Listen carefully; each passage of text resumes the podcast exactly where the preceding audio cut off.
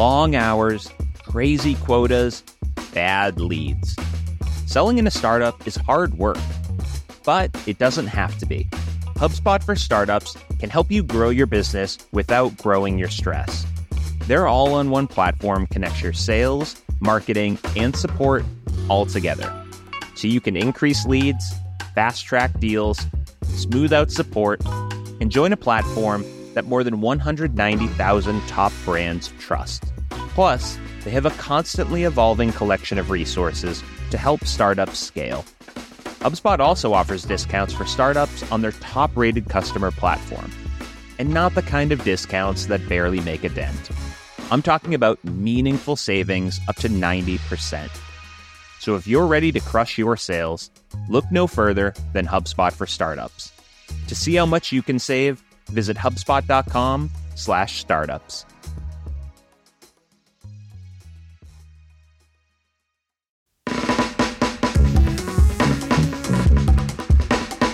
Hey everyone, welcome to the Science of Scaling podcast. I'm your host, Mark Roberge.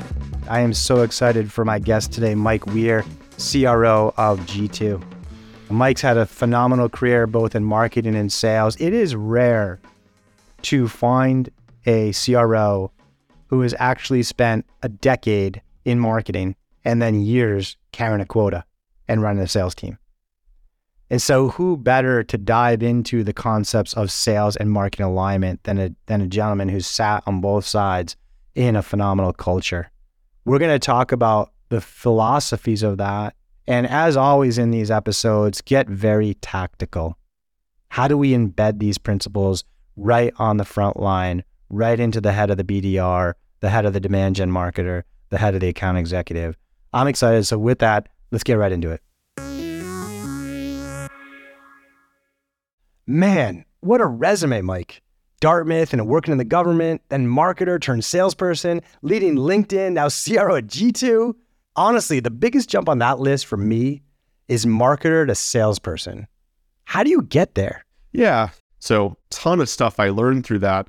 And one of them was, man, I wish that I actually had some control over customer relationships and helping shape that day to day conversation which gave me the itch to say, all right, marketing's been amazing. I would love to be a CMO someday. I should probably go sell for a while.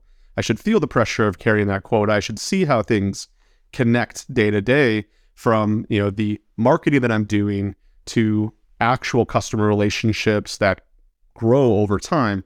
And that was uh, it was quite the transition because you think you know what sales does until you're actually in the seat. And then I realized why they were annoyed with me at times when I was a marketer and, you know, sending leads over the fence that were amazing and gold. And why aren't you calling them? Uh, to being like in role and saying like, holy cow, marketing's throwing too many leads at us. I don't have the time and bandwidth for us to follow up on all these. Plus, actually, some of them are kind of crappy. So let's uh, let's have a conversation about it. And then, you know, my time at LinkedIn was phenomenal. Um, learned so much over eight years about how to be a really great sales leader, how to be a great leader overall. Um, that you know created the opportunity for me to join G2. Hey everyone, it's just Mark here. I stopped the recording for a second. Uh, the point Mike just made there, it's rare to see a marketer who's sold before. That's rare. You don't see a lot. A lot of folks, for whatever reason, yeah, they like to go out and like maybe do a ride along. They like sit on the floor for a bit, a day, a week, whatever. Wow. Mike went and carried a bag carried a quota for years and built a team. And, you know, I wish more of us would do that on both sides. I mean, notice some of the things that he highlighted in terms of like, I finally understood that we were throwing a lot of bogus leads over to sales. He is such a better CRO because of that. And I want to also highlight that, you know, as we progress forward and talk about, you know, one of the biggest impacts he's had is on sales and market alignment of course. If you, as a CEO, as a founder, you're looking across and like, we need to align these organizations, who better to hire than someone who's sat on both sides? All right, let's get back to Mike. So, you know, you've been in this seat for almost three years now at G2. Looking back, what is the most impactful kind of execution piece that you're most proud of? Yeah. I think at the end of the day, the thing I'm truly most proud of is the sales and marketing alignment that we've created in our go to market motion. We plan, we execute, we track, and we optimize together. At the start of it, you know, coming into G2, I was just astounded at the opportunity. In the 2020 timeframe when I joined, you know, we had AEs that were sourcing north of 60% of their pipeline. Like they literally were, you know, one people shows. Yeah. And that is definitely not great. That leads to like, I'm going to have to have a fleet of a thousand AEs out there calling customers nonstop and spraying and praying, hoping.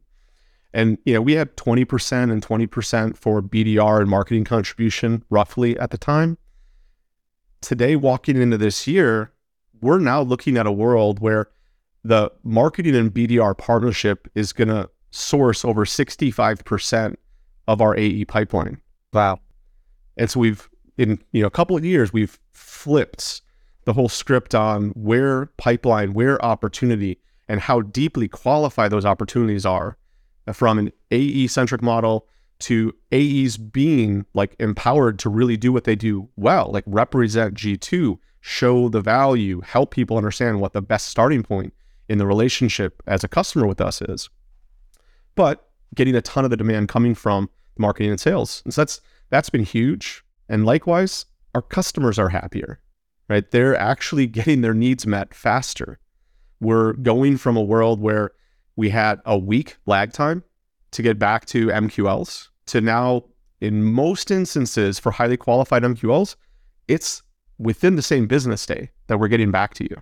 You know, we're at under 10 minutes on average to engage with somebody in chat today. And we're on our way to being sub three minutes very soon and trying to get as real time and using automation as possible because we're seeing our conversion rates to a meeting to an opportunity skyrocketing based on how quickly and effectively we're engaging with folks showing interest. That's an amazing story. And we have to unpack that. Let's frame the opportunity first. I thought it was interesting that you walked in and you're like, okay, 60% of our pipeline and our, our deals are self-sourced by the AE, 20% by the BDRs, 20% generated by marketing. How did you know there was that was not right? Is there is there just a particular percentage you're targeting? Does it depend on context? Can you talk about that? Yeah. To me, the foundational part was rooted in the economics of the business and helping our talent do what they are intended to do. And on both those measures, 60 plus percent felt way off because the economics of it said, hey, the the highest price resource in this group is going to be the only way that I continue to help expand our customer base over time.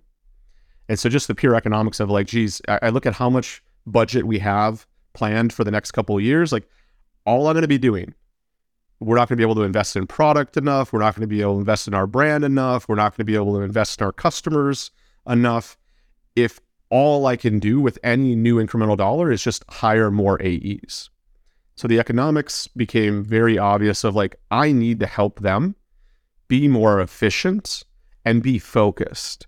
Because at the same time, AEs, you know, you're going to burn out if you're just nonstop pounding the phones trying to find somebody that's willing to have a conversation, wants to get a demo, and then eventually becomes pipeline that you then try to get to closing to hit your targets and you know be happy. Um, so it's like, how do I help them get farther into that process?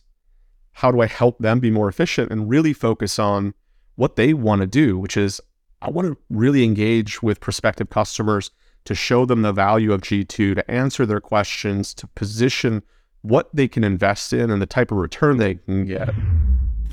What he just said there, I just want to like abstract that out because I find that to be so critical. He's talking about measuring the efficiency of these different channels in this case, right? He's talking about AE source demand, he's talking about BDR source demand, and he's talking about marketing source demand.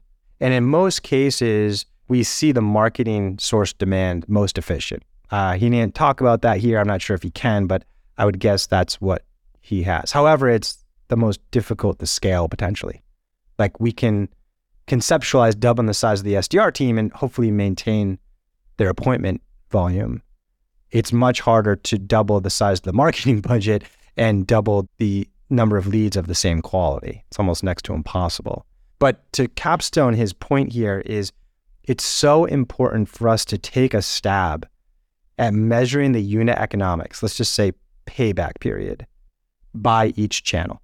What is the unit economics of AE sourced pipeline, of marketing sourced pipeline, of SDR sourced pipeline? And as we look ahead to a quarter or a year and planning an investment, we can pretty accurately project how those dollars are going to yield revenue based on that analysis. All right, let's get back to Mike. So economics definitely weren't going to work.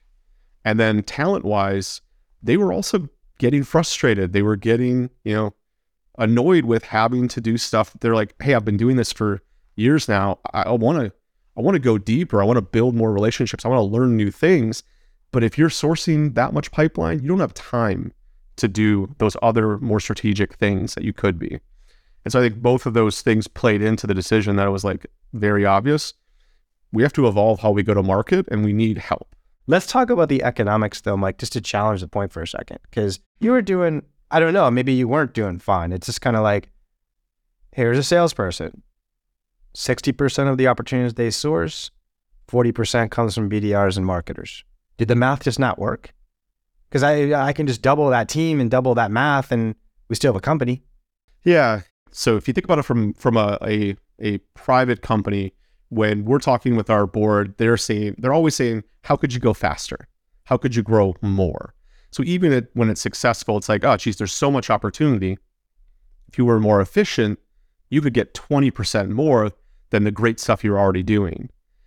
Eventually, the dollars run out because you just keep going more and more into debt. You get into you know deeper negative cash flow, and you know you got to keep your ratios balanced. And so that's where we looked at it and said, okay, let me let me understand one talent aside where we know this is the right thing to help keep amazing people and recruit amazing people. If I can look at this and say, I actually can get you know four and a half dollars back per dollar I invest in revenue marketing, whereas I'm getting two and a half dollars back per every dollar I invest in incremental AE that is sourcing all of their pipeline themselves then I can start changing the equation to say, hey, actually, I can go from a world where my AEs are closing 20 lead or 20 deals a year. I can actually get them to 30, 35, 40 deals a year because they're not sourcing all their pipeline.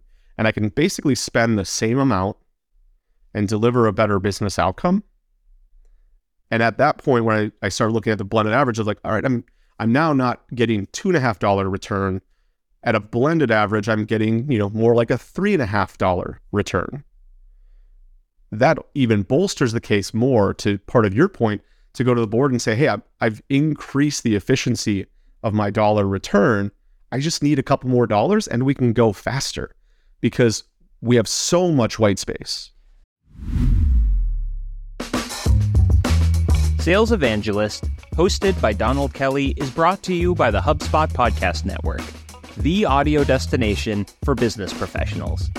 Each week, Donald interviews the world's best sales experts, successful sellers, sales leaders, and entrepreneurs who share their strategies to succeed in sales right now. Folks like Jeffrey Gitomer, Jill Konrath, Bob Burg, and Guy Kawasaki, to name a few. They share actionable insights and stories that will encourage, challenge, and motivate you to hustle your way to top income status. If you're looking to take off in your sales career and earn the income you deserve, this is the podcast for you. Listen to Sales Evangelist wherever you get your podcasts. Okay, so let's talk tactics now. So, looking back, what's Mike's tactical playbook of how you made this happen? Yeah. Yeah. In some of the conversations that that we've had before, I think you, you got to start at the basics. It's like literally who you trying to sell to. And the common definition there is like, what's the ICP? Who is your ideal customer profile? And that is the starting point for us, right? If you're thinking about what's good, what's bad in, in an ICP, bad is for us to, you know, say like, hey, software companies and marketing, that's our ICP. uh, I think everybody's going to get to different assumptions when they get to execution about, okay, great. We have over 95,000 companies that fall into software. Where do we start? Marketing's really big, especially as you get an enterprise.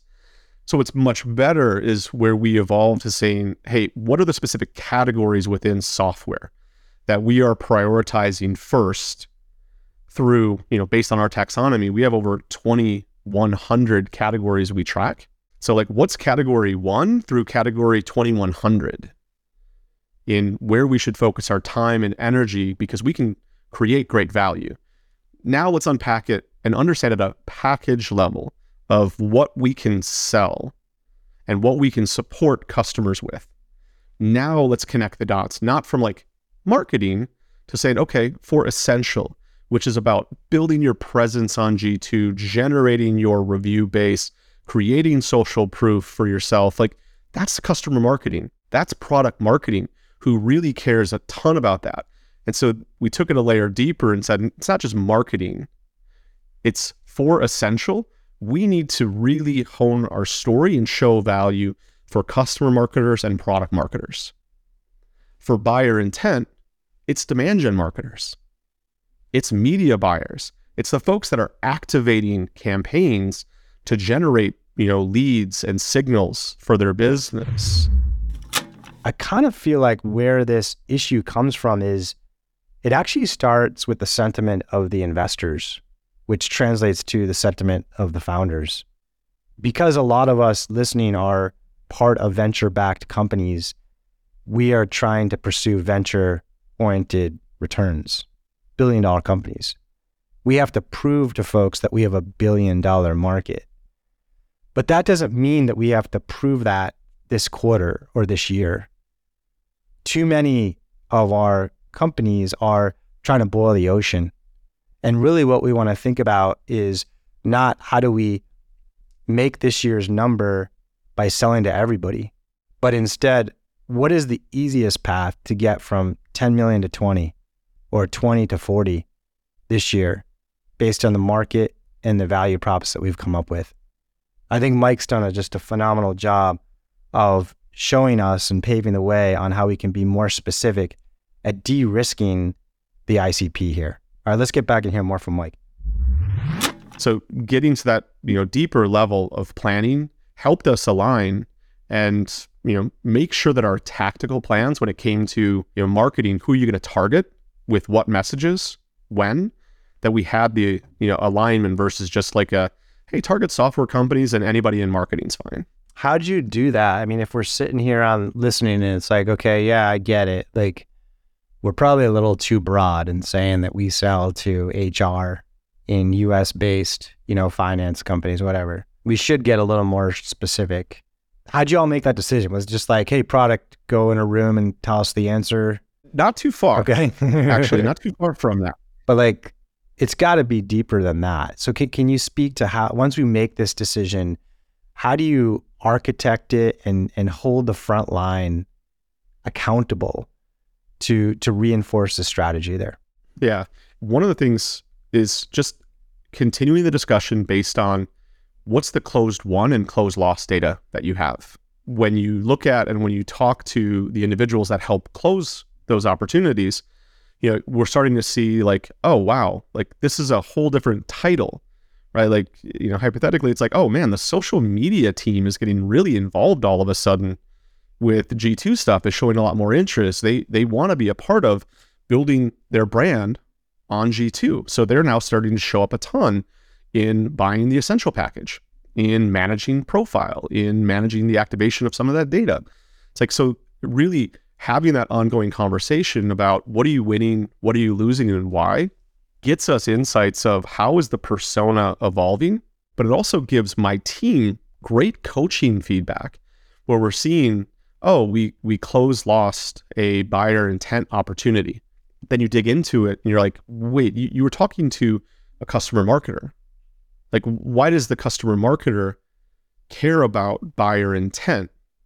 Do, are they actually running media campaigns? Are they running any outreach programs like email, other things? It's like, oh no, they're they're more about you know presence, competitive intelligence, things of that nature. It's like, well, then buyer intent's really not the right fit for them. Like we should be talking about their presence on G2, their review base on G2. And so some of this becomes coaching where it's like, hey, you you actually weren't talking to the right persona for that specific package. And we go back, find the right contacts, have the right conversations. And in many instances, it can revive a, a lost deal because we just weren't talking to the right people. And in some cases, it helps us just keep evolving our definition of who we should be caring about and the type of messaging and value we need to be showing to them. You're operating on a level that we don't see that often. I'm sure there's a lot of listeners who's like, dude, I barely have accurate close loss data. Like, never mind the fact that, like, why the loss occurred. You know, because salespeople, if, you know, I see a lot of people have the salesperson put the close loss reason, and the salesperson's never going to put because I messed up the sale. They're gonna put uh, like because of budget or our product sucks or like so, you know they're yeah. gonna put and you're operating on a level of like you knew that the social media like director is showing up more in the buying process. You knew that on this closed loss, this was a buyer intent purchase, and yet they sold to the right wrong person with the wrong value prop. How are you getting this insight? Yeah, I think that's where it's important to kind of connect the reality of things. Like we're not doing this on every single opportunity. And I, I do a planning rhythm with my leadership team that also becomes really helpful for me to understand what's what's going on in the business day to day is each segment presents every six months on what is our leadership plan. You know, they're doing a combination of look back and strategic plan for the future. So, what have I learned? What was working? What wasn't working? What do we need to do differently going forward to create a different outcome? Whether it's, you know, to be able to hit our ARR target, to be able to improve our net retention or gross retention level, and they're looking at other things of like, hey, how do I create more multi product customers? But those conversations, like setting up actual planning conversations that connect to these moments where they're like, we've been hearing from the team as we're doing our deal conversations with them, as we're reviewing the close loss notes that are coming through. We've uncovered these five key insights and we're going to share them, right? Share them with leadership but we also open those leadership plans up to all cross functional teams. This isn't a, a RevOrg secret. This isn't a, just the SMB team is sharing what's going well and what's going wrong in SMB. It used to stress me out so much as CRO to like, I just couldn't understand what was happening on that front line. And Mike, you've given us a great example. A lot of sales directors I know, I'm picturing someone who's like running four to six managers, and each manager has like eight, six to eight reps, something like that, an org like that they're just like running the army. You know what I mean? They're just like, someone else told me what the playbook is. Someone told me what the objection handling thing is. I'm really good at getting my managers to hire and enable and coach and motivate their reps. That's what I'm good at. And I struggle as a sales director with more of the strategic things. What you're asking them to do is highly strategic. Was that a big part of your selection process for these leaders? Yeah. But at the core of it, I do expect and try my best to help coach the team towards being a GM like strategic thinker that is not just focused on you know, what is my amount of new logo revenue going to be? What's my amount of customer revenue going to be? But it's what is the what is the overall experience? What does my overall go to market need to be? What role is marketing going to play? What role is business development going to play? How are partnerships going to factor into this and support them and create forums for them to share their thinking, to get feedback, like all the way up to our CEO sits in on every one of these leadership plans and gives open feedback, gives ideas, jumps in to show like, hey, I'll support this. Like, let me help here. I, I think that's just a very confidence building motion. And honestly, people will surprise you when you give them the opportunity to think bigger. Just Mark here. I stopped the recording from Mike. I'm loving how much he's investing in his people, his sales directors, not specifically in the domain of sales, but specifically in the domain of leadership. It's not about like how do you run a better forecast and how do you coach someone to handle a budget objection? This is about how to think as a general manager. We don't do that enough. I don't see that amongst the mid level sales leadership across organizations. And Mike's really making me think here that that's probably contributing to the bifurcation of cultures that we often see. Mike's getting these people to think like GMs, like many CEOs, to appreciate all the other aspects of a business, to think less about being a sales leader and more about being a company executive, an executive at our company. And so maybe we can really reflect on our own development of our people and our own selection of outside leaders and how much of that is a broader appreciation of how they fit into the entire ecosystem and thinking from the company perspective. All right, let's let's hear more from Mike on that topic. The amount of new ideas that's come from the leadership team is astounding just merely because they you know I stopped asking them to be tactical pipeline managers and to really think about how to get their business where it needs to be in the next 2 to 3 years. How did you train them and able to do that? I want my sales directors to think that way. How, how did you do that? Putting budget behind it. I think that was the other part is, you know, we've invested in external educational opportunities, right? Whether it's, you know, the two or three day workshop type thing that, you know, you can get at a, a local MBA program, all the way to like our peak performers within our leadership team. I prioritize an investment in Pavilion to give them seats for 24 7 access to a great community of revenue organization leaders. Like, learn from others, learn from other ideas, bring new ideas back to us to keep us sharp. Um, and so, me being a part of their development, me getting them introduced to other people, and then formally getting them access to external curriculum and peers to learn from has really, from my vantage point, helped everybody reach their full potential. That level of leadership feels like it's so critical to pulling off this sales and marketing and even product alignment culture. Let's dive into some really common sales and marketing potholes and how you've overcome. If you've seen them, Mike, I'm sure you have. So, the first one is we missed the quarter. Yeah. But, like, okay, you show up to one of these reviews and your segment sales leader says, here's why I'm missing. Yes, marketing is hitting their MQL goals, but the quality of these MQLs has fallen off the cliff. Yeah. And the marketing person is sitting there being like, they're not. Look at the last three sales hires this person made. They're terrible. Yeah. The finger pointing is something that we typically mitigate very quickly. Right. This is just part of like our our philosophy and training that we get across our leadership team around being conscious leaders is like, hey, just assume people are coming to you with the intent of a positive outcome. You may hear very authentic, tough feedback. But as a conscious leader, you got to think about what of this am I willing to accept? And what about this could be true? But mainly, it's not finger pointing in the moment. It's that like just erosion that happens by withholding, right? If, if marketing's in marketing silo saying it's all sales' fault, they're blaming us, this is BS. If that's where it lives and we don't know that's going on, then that's the toxicity that comes up that's the stuff I I believe culturally and from a leadership perspective we are we have successfully knocked down that wall. And it's like great, we're gonna have a conversation. Like you're gonna come to us and say, you guys are not following up on the amazing leads we're providing. What's going on? That's really the important first step. Then we get into a place of constructive debate, which is like, yeah, you may think that, but have you actually called? Have you listened to any of the calls? Let me send you some snippets of these A leads that you're sending over. Like, you know, I was withholding. I wasn't sharing with you that these leads are not great. This source doesn't appear to be working. This doesn't seem to convert for us. Kind of once that negative sentiment comes up, like you got to make it out in the open and like close that loop. You know, we we've talked about it as uh, this is again uh, a LinkedIn principle uh, that I was taught was like just make it a clean escalation. Like you think there's a problem, don't talk behind people's backs about it. Clean escalation is, hey, if marketing's telling me the CRO your sales team is not doing a good job following up on leads, I'm like, that's good for me to hear. It's better for us to have a conversation about what of this do they believe is true?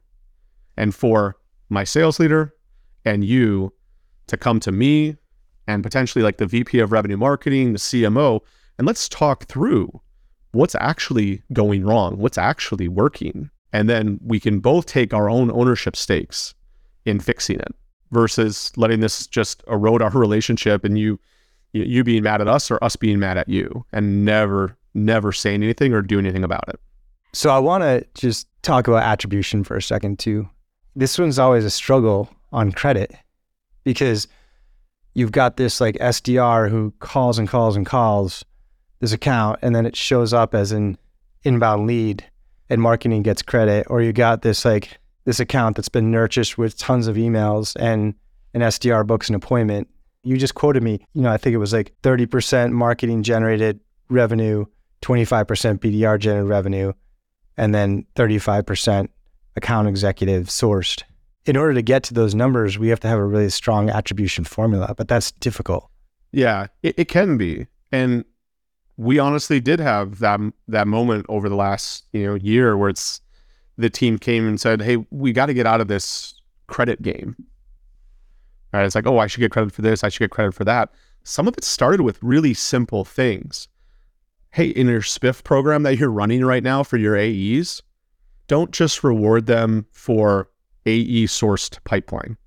Make sure that their conversion of marketing and BDR influenced pipeline is equally as valuable because frankly it is equally as valuable and from a long-term strategy perspective it's more valuable and so there's like little things of like how are you reinforcing the the wrong side potentially without knowing it right where it's like hey I, I get you're trying to you're trying to help your team get to their number but like at the same time you're emphasizing the thing that will stop them from partnering with the teams that will help them long term that's such a hard one but at the end of the day, like if marketing gets some account to like raise their hand, the last thing we want is a BDR to stop calling them.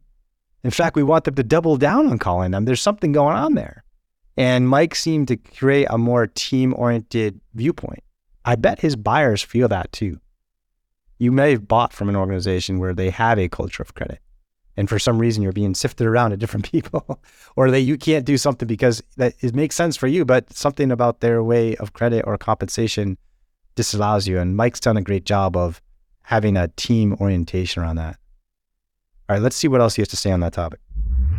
So there's like a little bit of that but there's also just the tactical. I think this is where you know i'm a bit out of my depth because i have an amazing team and they said we have to get out of the culture of credit we have to make this better and show how marketing flows to BDR success, flows to AE success. And I need to start seeing the relationship of these actions, not for me to say, like, hey, sales, congratulations. It's because of me you made your number. It's like, I need to understand this relationship so that I can show the progression and how I'm influencing the pipeline generation. The key thing was I don't want the outcome to be me getting credit and you getting less credit. It's like we're winning together. That's great. But it also allows us to focus on where in the funnel is our conversion dropping off and what are we going to do about it so that it does become how do we optimize together? It's like, hey, great. I'm I'm generating more MQLs than I need to, but my sales acceptance rate is dropping off. What's going on here? Why?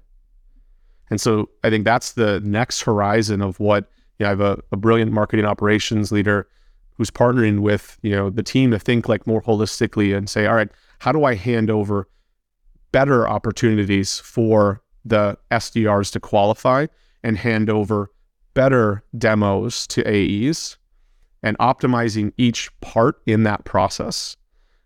I believe is one of the things that keeps us from the culture of credit at the end of the day, we all have to hit this one number. And if I can do a little bit more to help us get to that number, great. Now, everybody does have to have a target at some level to keep folks accountable. And so we've had to, you know, tighten up some of our logic and see like how do you do like an attribution with shared credit in some instances between teams. I'm sure everyone listening has benefited from G2 as either a buyer or a seller. I imagine almost everyone both sides. And I think we're hearing a lot of the details that make that magic in that marketplace grow, um, specifically the sales market alignment. So, Mike, Weir CRO of G2. Thank you for dropping wisdom today. Awesome. Thank you, Mark. Love the conversation. And if you haven't been a buyer on G2, please check us out. We will absolutely help you find the right software. Thanks, Mike.